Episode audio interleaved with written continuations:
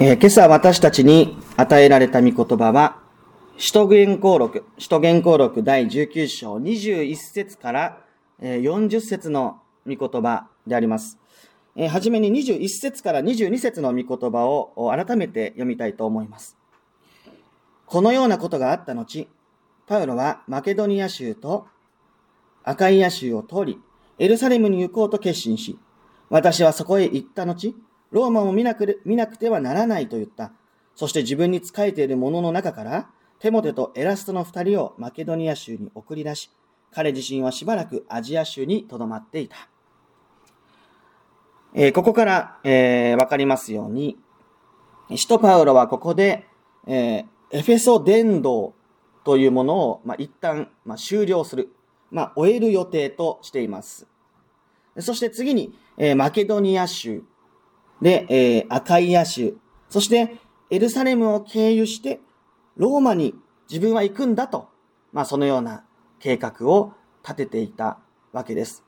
まあエフェソにいて、えー、アカイア、マケドニアを通るんであれば、そのまま ローマ行ったらええんじゃないかと思うんですけども、一度エルサレムを経由してからローマに行くと。じゃあなぜエルサレムに行かなければいけないのかっていうのはまた、いつか次回ではないと思いますけど、いつかまたお話できたらというふうに思いますが、ちなみにですね、この道中、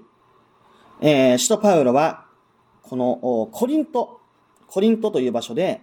えー、有名な、えー、ローマの信徒への手紙を執筆することになります。えー、その手紙の中でパウロは、ローマを訪問した後、イスパニア、まあ、今の、えー、スペインにも自分は伝道するんだと、まあ、そのことを、まあ、決めていたようであります。えー、この文脈において、えー、非常に特徴的な言葉があります。それは、決心した。決心したという言葉です。口語訳聖書では、パウロは御霊に感じて決心したんだと訳されています。えー、原文を直訳すると、霊において、霊において決心した。まあ、そのように訳すことができるんです。つまりこの一つ一つの計画は人によるものではないんだということがこの一文から強調されています。祈りを持って、そして精霊に導かれた計画なんだとパウロは信じているわけです。要するにこの旅路は、えー、使徒パウロの意志ではない。神様の御心と信じ、それに委ねた旅路なんです。言い換えるなら、まさにパウロのこの伝道者としての人生は、神様の御心に委ね切った人生であったと、そのように言えるかもしれません。ちなみにこの旅路は、思いもよらない形で実現していきます。しかし、これもまた、使徒パウロにとって、神様の御心なんだと言える、まあそういう出来事が起こるんですね。本当はまあローマに、エルサレムを経由してローマに、えー、悠々と行きたかったパウロだと思いますけども、エルサレムで大きな事件が起き、そして思わぬ形でローマに行くことになってしまう。まあこの辺の話も、えー、後々していきたいなというふうに思っていますが、その一つ一つがやっぱり人の計画ではなく神様がそこで生きて働いているんだな。うん、それがこのパウロの伝道の旅路の大きなポイントではないかなと思います。まあ私たちもパウロと一緒ではないですけれども、私たちもまた信仰生活という旅路を行くようなものだと思います。キリスト者の人生というのはまさにこの荒れ果てたこの世の荒れのを行くような旅路です。しかし私たちもまた自らの意志や願いに従って生きるのではなくて、神様のご支配の中で神様の御手の中で、神様に委ねて生きられる。それが私たちの人生です。そしてそこにこそ、本当の価値と幸いを知ることができる。それが、クリスチャンである私たちの大きな幸いではないでしょうか。生きるために皆さん一生懸命です。し、いろんなこと考えます。より良い人生を生きたいと思うからです。それは間違いではありません。だけど私たちの人生というのは、もう私たちのものではなくて、神様のものなんですね。そしてその人生は、この世の荒れ野で終わるんじゃなくて、神の国に向かって続いていくものなんだ。ということなんです。もし今生きることに辛さを感じているなら、もし今生きることに辛さを感じているなら、あなたの人生をあなたのものとするのではなく、それを下ろして、主の御手に委ねませんか？主の御手に委ねて、安心して、平安のうちに、この地上を歩み、そしてこの地上の旅路の先を見つめながら、歩んでいく。そういう私たちの、えー、人生、えー、を、ここで改めて教えられるような思いがします。自分の力で一生懸命に生きる。確かにその方が、この世的には超かっこいいと思います。神様に頼ることの方が、超弱々しく、生えない、映えない歩み方かもしれません。しかし、どうでしょう？人間は決して完全じゃありません。必ず動揺するし、不安になりもなります。恐れにも陥るし、失敗します。だから何かに頼りたくなる。そしてその生き方は結局、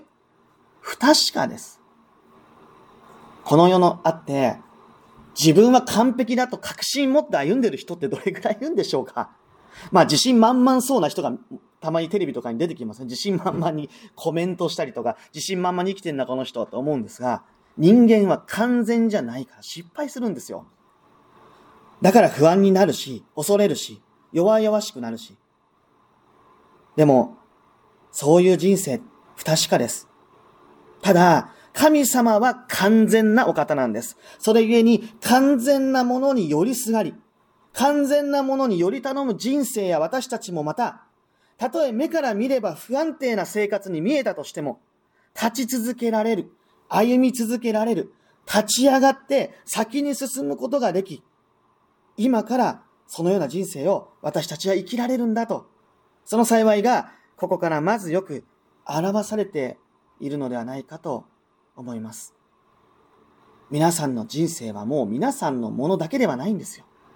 神様のものなんです。神様があなたの人生の支配者でいてくださるんです。すでに恵みを指し示し続け、すでにイエス・キリストの救いを明かし続けてくださる神様自身が、その恵みの中で、愛の中に支配されて、愛の中に生きながら、私たちはそれによりすがりながら生きることができるんだということです。一旦、えー、背負っているものを下ろしましょう。そしてイエス様に担っていただきましょう。私たち自身そのものをですね、私たちそのものを担っていただきましょう。ただですね、エフェソの人たちはどうであったかです。聖書によると、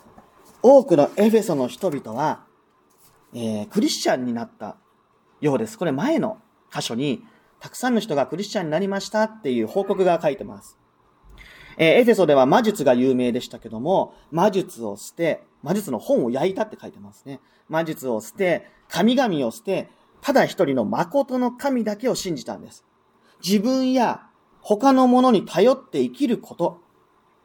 自分自身の信条とか、プライドとか、自分が積み重ねてきた経験とか、そういうものや、他の何かに頼って生きることが、いかに不確かだったかということを彼ら気づいたんですね。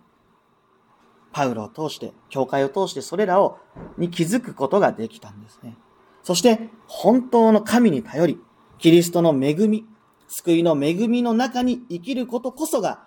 いかに救いを確かにできる人生だったかということを彼らは味わい知ることができた。だからもう自分の人生、今まで頼っていたものをすべて捨てて、誠の神だけを、イエス、キリストの父なる神だけを信じて生きる。もうそれで十分だ。もうそれでいいんだって。永遠の命得られるんだ。それでもう私は十分だって。そういうふうに、こう、ムーブメントがやっぱ起きたわけですね。えー、ただですね、こういうエフェソのムーブメント、大変革によって、えー、困ってしまう人たちも出てきたわけですね。彼らは主に、あ彼らは主にアルテミス神殿の模型を作る、えー、職人だったと書かれています。まあ、私たちも時々あの観光地とか行ってお土産屋さん行くとなんかこう銀のそのお寺のなんか模型みたいなのがあって、それなんかね、あの、見ますけれども、そういうのを作る人だったんでしょうかね。えー、アルテミスというのは、こう、女神女神さん、女神さんというか、女神の名前です。で、もともとは、アルテミスっていうのは、すごく、まあ、えー、顔がこう美しい、狩猟、まあ、狩人？狩人の女神として信じられていましたが、えー、エフェソでは、えー、それだけではなくて、豊穣の女神として、えー、崇められていた、拝まれていたようです。なんかあの昔の写真なんか、写真の絵とかを見るとですね、顔がなんか7つぐらい、7つか8つか、なんかすんごいたくさん顔がある、あの絵見たことありますけどこう、多少ちょっとね、あのグロテスクな感じも、うん、するんですが、もともとは狩人の女神だったんですが、エフェソの、えー、その土地で信じていた、えー、まあ、北条の女神としても一緒に拝まれていたようですね。で、当時エフェソの町ではこのアルテミスの神殿っていうの、大神殿っていうのがあったんです。で、その大きさは、もう世界七不思議の、当時ですよ。世界七不思議の一つだと言われるほどの大きさです。ものすごい大きかった。おそらくその当時世界で3、3位以内に入るぐらいの大きな建築物だったんではないかと言えます。つまり、エフェソの人たちにとってこの神殿っていうのは、誇りだったんですよね。アルテミスを信じていること、そしてアルテミスの大神殿があることが、彼らにとってはもうプライドであり、それが誇りだったんですね。人にそれを褒められることを喜んでたんですね。しかしそこに、パウロという厄介な奴が使わされてきたんですね。そして伝道が開始しちゃった。そればかりか、さらに使徒パウロは、手で作ったものは神じゃないと語り始めるわけです。するとですね、多くの人々が使徒パウロに傾聴し、そしてクリスチャンになっていった。故に、神殿に関わる職人たちが不利益を被ってしまう。まあ、それが、この騒動の火種になってしまったんですね。クリスチャンになる、な、一人の人がクリスチャンになるとですね、世界変わるんですよ。影響力があるんですよ。クリスチャンたちっていうのは、この世界や社会を変えていく影響のある人たちなんです。でも、僕気づいたんですよ。教会が、クリスチャンが、この世界に影響を与えている時代があるんだ、というのを聖書から知らされていながら、今自分は、この世に逆に影響されすぎてんじゃないかっていう私たちが本来当たる、ああ私たちが本来、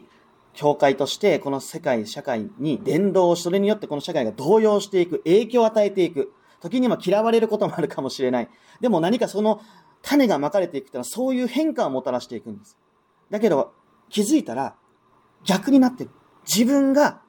社会に、世界に影響されすぎていなかっただろうかって。この歌詞を見ながら、すごい反省というか、悔い改めさせられるような気持ちになりました。私たちクリスチャンがそこに生きた時に、その社会が変わっていくんですよ。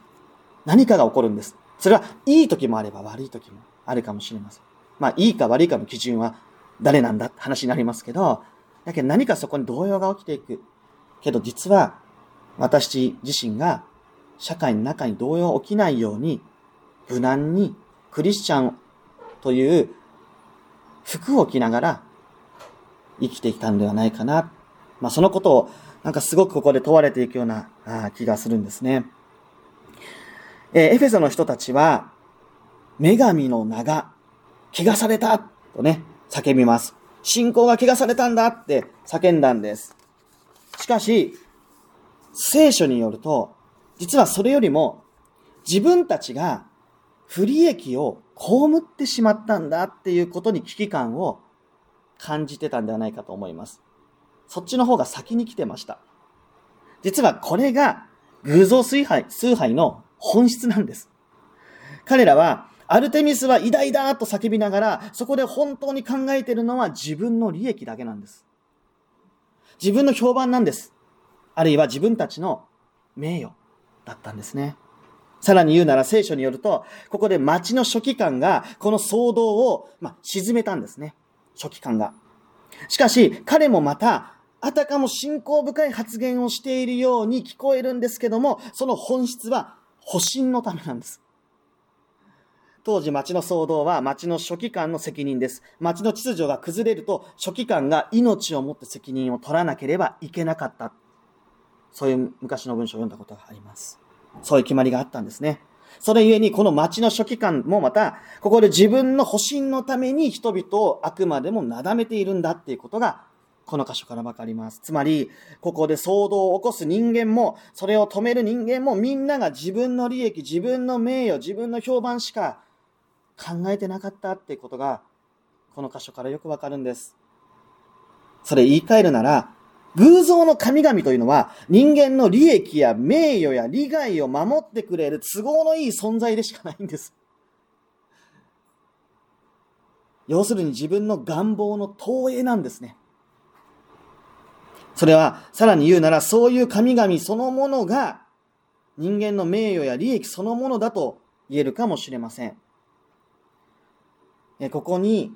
偶像崇拝の本質があるんですね。偶像崇拝の本質は人間の願望がそこに投影されているっていうこと。自分の願望を支えてくれるもの。自分の立場や願いを支えてくれるものとして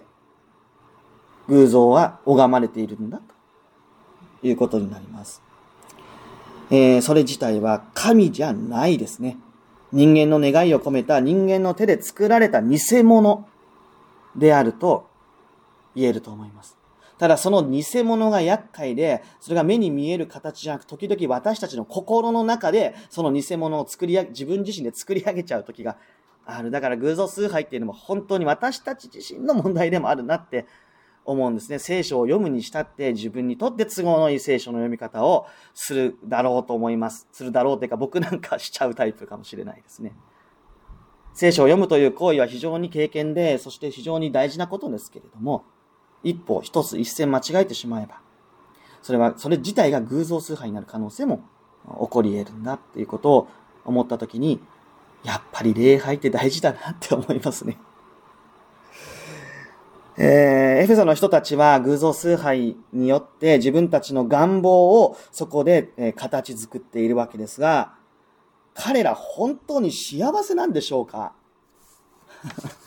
この街の人々の様子を見るとそうは見えないんですよ。本当にあの神々が自分の幸せを保証してくれるんだったら怒る必要ないじゃんって話なんです。なんでそんな怒るの？だって大丈夫じゃん。自分たちが信じてるものは自分の生活を、人生を保証してくれるんだって信じてれば、騒動なんて起こす必要全くないじゃないですか。でも、えっ、ー、と、彼らは怒り、騒動を起こしているんであれば、やっぱり不安なんです。それが取り去られるのが。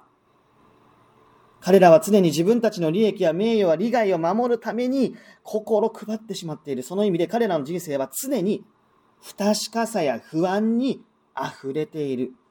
まあそのようにここで感じられるのではないでしょうか。私たちが信じているのはもちろん人の手で作られた神ではありません。私たちが信じている神様は、私たちを作った神様です。人に作ってもらわなければ、存在し得ない偽物ではなくて、私たちに命を与え、命を守り、そして永遠に生かしてくださる、誠の神です。その誠の神は、御子イエス・キリストにおいて、この世に生きてくださる誠の神です。銅像じゃないです。誠の人として生きてくださる神です。そしてその神は、私たちのために惜しみなく、御子の命を死に渡される神様です。そして私たちと共に永遠に生きることを望んでおられる神様です。どっか遠くにいて、私たちを魔法のように幸せになれって言うんじゃなくて、私たちの生活まで来てくださり、私たち同じ目線に立ってくださり、私たちにとって本当に必要なものを知ってくださり、それを御子において実現してくださるお方なんだ。私たちの願望の投影ではなくて、私たちにとって本当に必要とすべきものを与えてくださる。蛇ではなくて魚を、石ではなくてパンは本物を与えてくださるお方です。私たちは誠の神の御子、イエス・キリストがこの私たちのために命を捨ててくださったことによって、罪から死から救われる。だから私たちはもうこれ以上自分の利益や名誉を追い求める必要はもうないんです。利益や名誉は天国には持っていけない。だって神様が一番だから。積み重ねてきた経験も天国には持っていけない。神様が私たちのためにしてくださったことの方が大事だから。私たちは神様に何をしたかではなくて、神様が御子によって何をしてくださったかによって、私たちの天国が決まっているんですよ。だからもうこれ以上利益や名誉を求めなくていい。イエス・キリストの功績だけでもう十分です。御子イエス・キリストがこの私のために命を捨ててくださったから、無条件で愛してくださったから、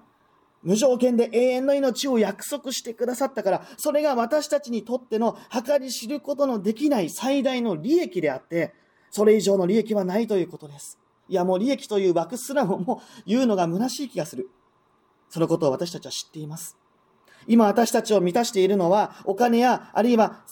それぞれの立場ではありません。今私たちを満たしているのは、それ以上に大切な救いであり、愛であり、そして復活の命、永遠の命であります。だからもう、偉くなろうとか、誰かより頑張ろうとか、何か、誰かとこう比べる必要はもうないんですよ。もう皆さんは永遠の命に満たされているから。使徒パウロはこの深い恵みに満たされ、この愛に支配されていたからこそ、自分の利益、自分の意志を追求せず、むしろそれらを捨てて、自分の命を投げ打ってでも、神様の御心に委ねて旅を続けることができたんではないかと思います。私たちもまたこの世の荒れ野を旅しています。しかしその歩みは、道そのものであるキリストと共にある旅路です。そしてそのキリストによって、生かされ、支えられ、慰められ、恵みに満たされ続ける旅路です。そしてその旅路はこの地上で終わるのではなくて、神の国というちゃんと目的のある旅路です。その幸いを改めて思い起こすものでありたいと思います。人間の利益を追求した宗教は、利益や願いの分だけ人の思いが交差していく宗教です。そこには本当の秩序はありませんし、バラバラです。この騒動においても秩序は失われています。つまり結局彼らは孤独に、孤独のまま終わっていくんです。しかし私たちは違います。私たちは共に、ただ一人の主を見上げ、隣人なるキリストと共に歩みます。そして、痛みや苦しみ、喜びを共にできる兄弟姉妹と一体となって歩むことができるんです。私たちはもうこの世にあって、この世を去る旅路を行くときも、孤児にはもうならない。イエス様も約束してくださいました。あなた方は皆死後にはならないって。大切なことは、私の願いではなく、誠の神なるキリストが、この私のために何をしてくださったか、その深い恵み一点に心を集中させ、思いを集中させ、その恵みに共に留まり続け、主の皆を賛美し、崇め、信仰の旅路を共に歩み続けることです。そしてその旅路は、この世をもって終わりません。私たちはもうすでに、神の国を見据えた旅路を、生徒たちと共に歩んでいくことができるんです。週末手術を迎えました。この一年間、皆様も大変苦労の多い日を過ごされたと思います。またこの一週間、本当に皆さん頑張って歩んでこられたと思います。えー、教会の、えー、員の方々、奉仕をする方々もそうです。心を使いながら、えー、本当に、え、お疲れも出ているだろうというふうに思いますが、えー、私はここにおられる方々もそうでない方々もそれぞれの場でクリスチャンとして立派に走り続けているんだということもよくわかってます。そうでありますから、この礼拝を通して、この御言葉を通して少しでも、今あなたがもうすでに恵みのうちに置かれ続けているんだということ、恵みの支配の中に置かれ続けているんだということを、御言葉から思い起こしていただけたらというふうに願ってます。そしてその恵みに寄りすがっていい、それにより頼んでいいんだということ、エフィソの人々のように、結果や利益を追求するのではなくて、なんか頑張らなかったらクリスチャンとしてダメなんじゃないかとか、そういう気持ちから解放されて、むしろパウロのように、恵みの支配の中に身を置きながら、えー、べてを死に委ね、主に担っていただきながら、また新たに旅路を進めていただけたらというふうに願うものです。皆様の信仰生活の上に神様の深い導きがあるよう心からお祈りしたいと思います。では一言お祈りを捧げます。天の神様、新しい御言葉の恵みに心から感謝します。私たちに多くの恵みを与え、その恵みによって満たしていただき、心から感謝です。どうか私たち一人一人が、この恵みの中に留まり、あなたから希望を日々いただき、これからも歩み続けることができますよう導いてください。あなたの恵みを覚えながらも、私たちの心は常に不安に溢れてしまうことがあります。主よどうか、そんな私たちの心にあなたが触れてくださり、いつも私たちのうちに、御子イエス・キリストにある誠の恵みと平安とに気づくものとしてください。すべてのことを感謝し委ねて、この祈りを、主イエス・キリストの皆によってお祈りいたします。アメン。